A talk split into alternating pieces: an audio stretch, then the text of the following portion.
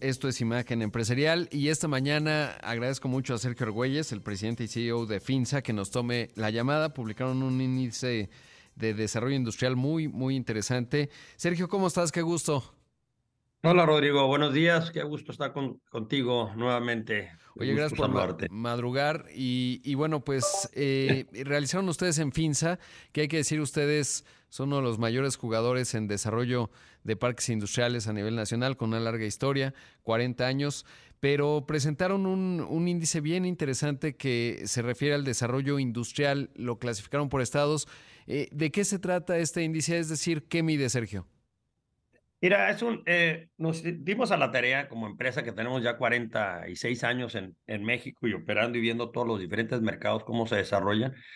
Quisimos irnos un poco más allá de, de, no solo eh, tomar la información que nos proporcionan los brokers y, y los misma, nuestra misma gente de campo, sino también igual hay muchas fuentes en, eh, en, el mercado que también generan información, no necesariamente consolidada, una más valiosa que otra, pero lo que buscábamos nosotros es, es eh, consolidar, eh, filtrar y preparar lo que era un documento que fuera el índice de desarrollo industrial y que nos ayudara como herramienta para evaluar el nivel de desarrollo y el potencial industrial de todas las diferentes entidades del país y poder identificar cuáles están más preparadas para capitalizar eh, sobre todo esta oportunidad que estamos viendo de nearshoring.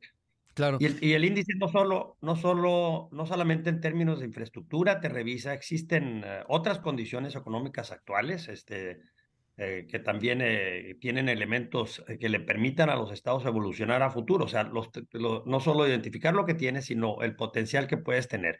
Cómo estás en un entorno social adecuado, cómo estás de seguridad, tu estado tiene derecho, o qué estás el nivel de, estado de derecho que tiene tu entidad eh, generación de talento y capital humano, escuelas, este, eh, eh, ¿cómo se llaman? Secundarias técnicas y demás. La gestión también de cada entidad frente al medio ambiente y el cambio climático, que es también igual, ya como tú sabes, pues cada vez es más relevante en las decisiones de las empresas, ¿no? Esto es lo que estábamos buscando medir en este índice que se desarrolló, que lo estamos lanzando desde desde hace un par de semanas, como tú sabes. Sí, la verdad es que es un, es un gran indicador, sobre todo porque ayuda pues a navegar y creo que puede ser una herramienta importante en la política pública de muchas entidades que buscan posicionarse, sobre todo en un momento en donde en, la reconfiguración de cadenas de suministro, que no es nueva, pero que sí está tomando mucho mayor intensidad y que está generando eh, que está provocando que México sea muy atractivo.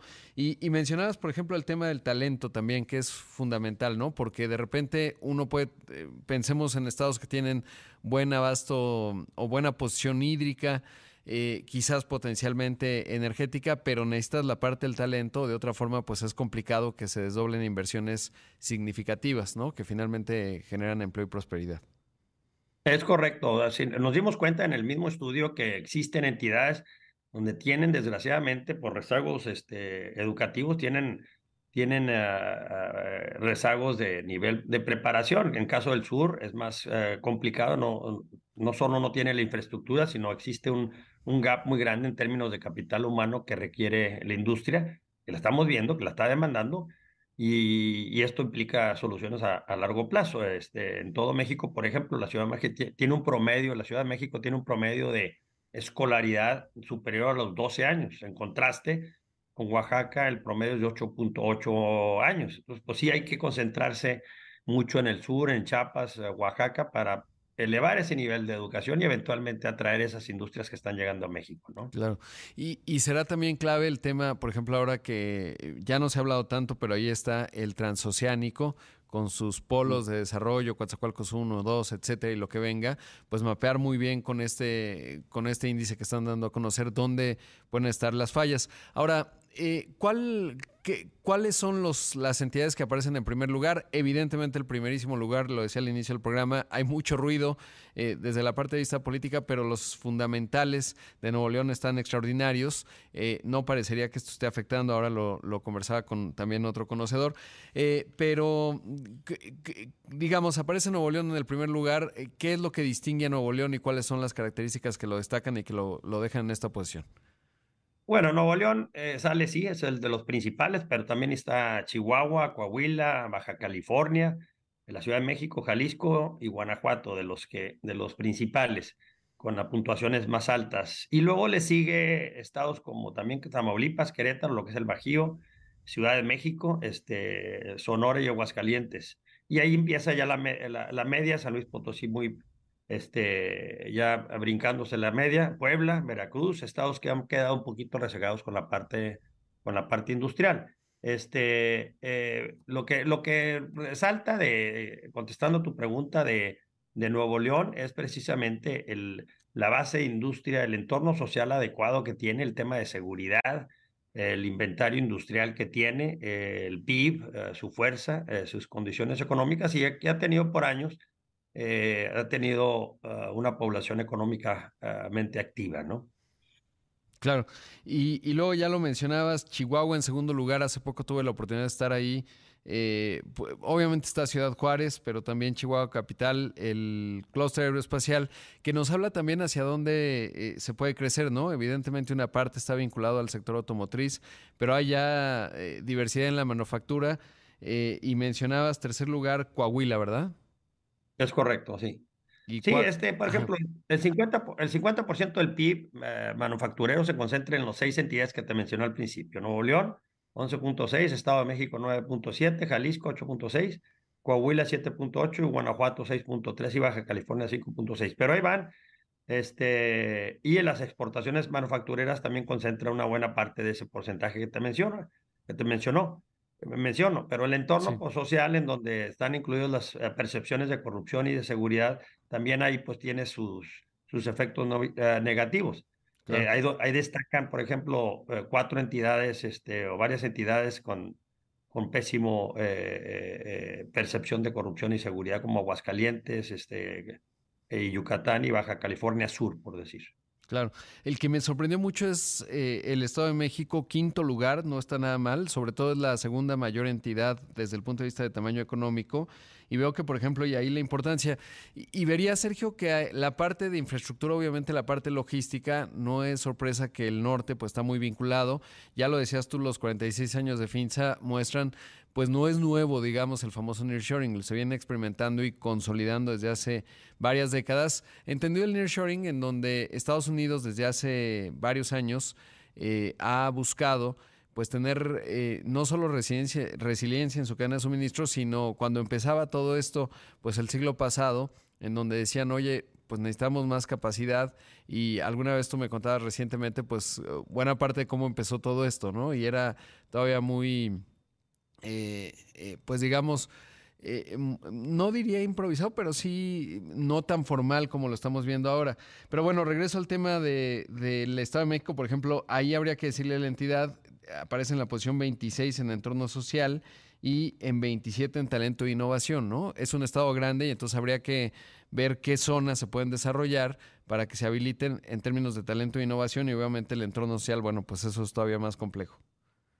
Exacto, tú, ah, Rodrigo, utilizas un ejemplo perfecto, ¿no? La Ciudad de México está muy bien posicionada, a pesar de que sabemos que está congestionada, que hay mucho tráfico, que tiene su contaminación, tiene la oportunidad también de, de, de liderar en, el nombre de patentes, en el, nombre, en el número de, eh, de escuelas, universidades, gente preparada. Entonces, para para atraer ah, centros de, eh, de, desarrollo y, tecnología, pues son, la Ciudad de México se pinta solo, al igual que Monterrey también que tiene un índice importante de educación. Pero también tienes, dentro del índice ves otras, ves otras áreas de oportunidad, este, por ejemplo, en el caso de Colima, que es una, es una entidad con, de, donde carece este, inversión, pero tienes mucha gente eh, relativamente preparada, donde podrías tener centros de logística, centros de preparación. Entonces, lo que hace el índice te, Sergio, te, voy, a interrumpir un poco porque debo hacer un corte que está automatizado, pero te pediría la bondad de tu tiempo para seguir conversando del índice y estos potenciales que se están viendo. Esta mañana está con nosotros Sergio Argüelles, el presidente y CEO de FINSA. Regresamos en un momento con más. Entonces, esto es Imagen Empresarial. Esta mañana está con nosotros aquí en la entrevista Sergio Argüelles, presidente y CEO de FINSA, con este índice de desarrollo industrial que realizaron estado por estado bien interesante. Y nos decías antes del corte, Sergio, por ejemplo, el caso de Colima, ¿no? Que tiene eh, algunas ventajas. Si lo vemos en el índice general, sale tercero de abajo arriba, digamos, eh, solo supera a eh, Guerrero, a Quintana Roo y luego viene Colima.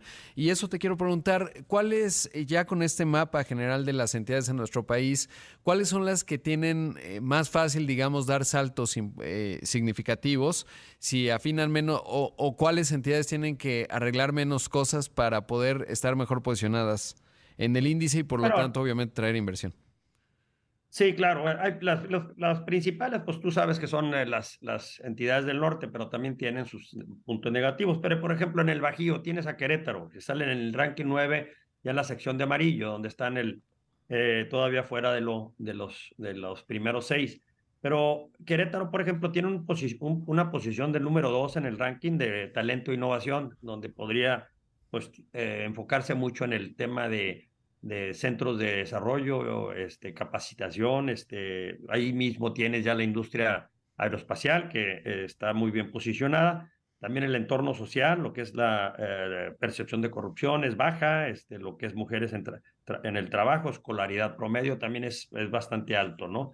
Eh, lo mismo tienes, pues, lo que es Jalisco, también tienes un entorno económico sólido, eh, eh, y tienes un, buen posicionamiento en el, en el medio ambiente. Y así te vas estado por estado, Coahuila, pues tienes rankings extraordinarios, pero si te vas a los, a los que mencionabas, por ejemplo, el de Colima, pues sí, está, está bajo, pero tiene oportunidades en el entorno social, este, sales en la, en la tabla media. Entonces, lo que, lo que quisimos hacer es, dentro de este índice, ir, ir identificando cada estado y que cada estado trabaje con las áreas este, eh, de oportunidad. Y hay muchas para muchos estados y también igual que los mismos estados que están muy por debajo, traen una puntuación baja, que eh, vean eh, lo que está funcionando en temas de, con otros estados, sobre todo las, las cosas más fáciles de solucionar. Hay estados del sur que tienen una calidad ambiental extraordinaria y ahí se pueden aprovechar precisamente para que aprovechen eh, y se enfoquen mucho en el tema de empresas eh, que requieren de estar en, condiciones eh, ecológicas, ambientales sanas, ¿no? Claro, sí, por ejemplo, la semana pasada andaba en Puebla. Puebla es un estado que tiene una industria desde hace bastante tiempo, aparece en el, en el indicador en la posición 14. donde tiene el mayor problema es en entorno social, ¿no?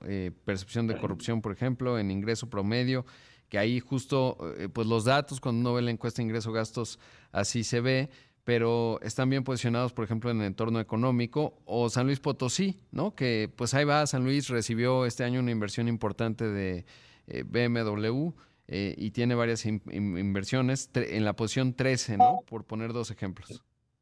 Así es, igual, exacto. San Luis Potosí está en 13, pero tienes áreas de 11, talento innovación, tienes medio ambiente muy bien posicionado, entorno económico. Lo que decías, por ejemplo, Sinaloa está en el número 18, pero tienes un entorno social número 3, entonces pues, te, llama, te llama mucho la atención. Este, eh, y así te vas una por una. Y lo, y lo, que buscamos aquí hacer es este, Tamaulipas, por ejemplo, pues, Tamaulipas, entorno social, entorno de infraestructura la tienes.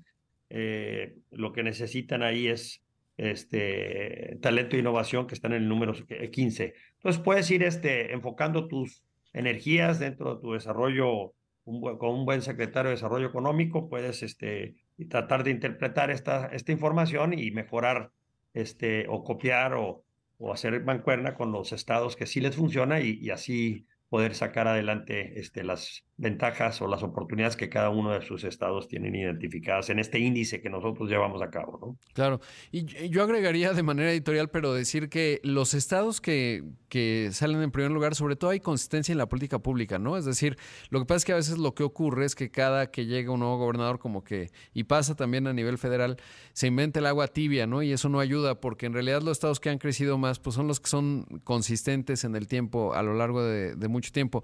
No grandes saltos, sino consistencia y eso poco a poco va arreglando todos los problemas y, van saliendo adelante.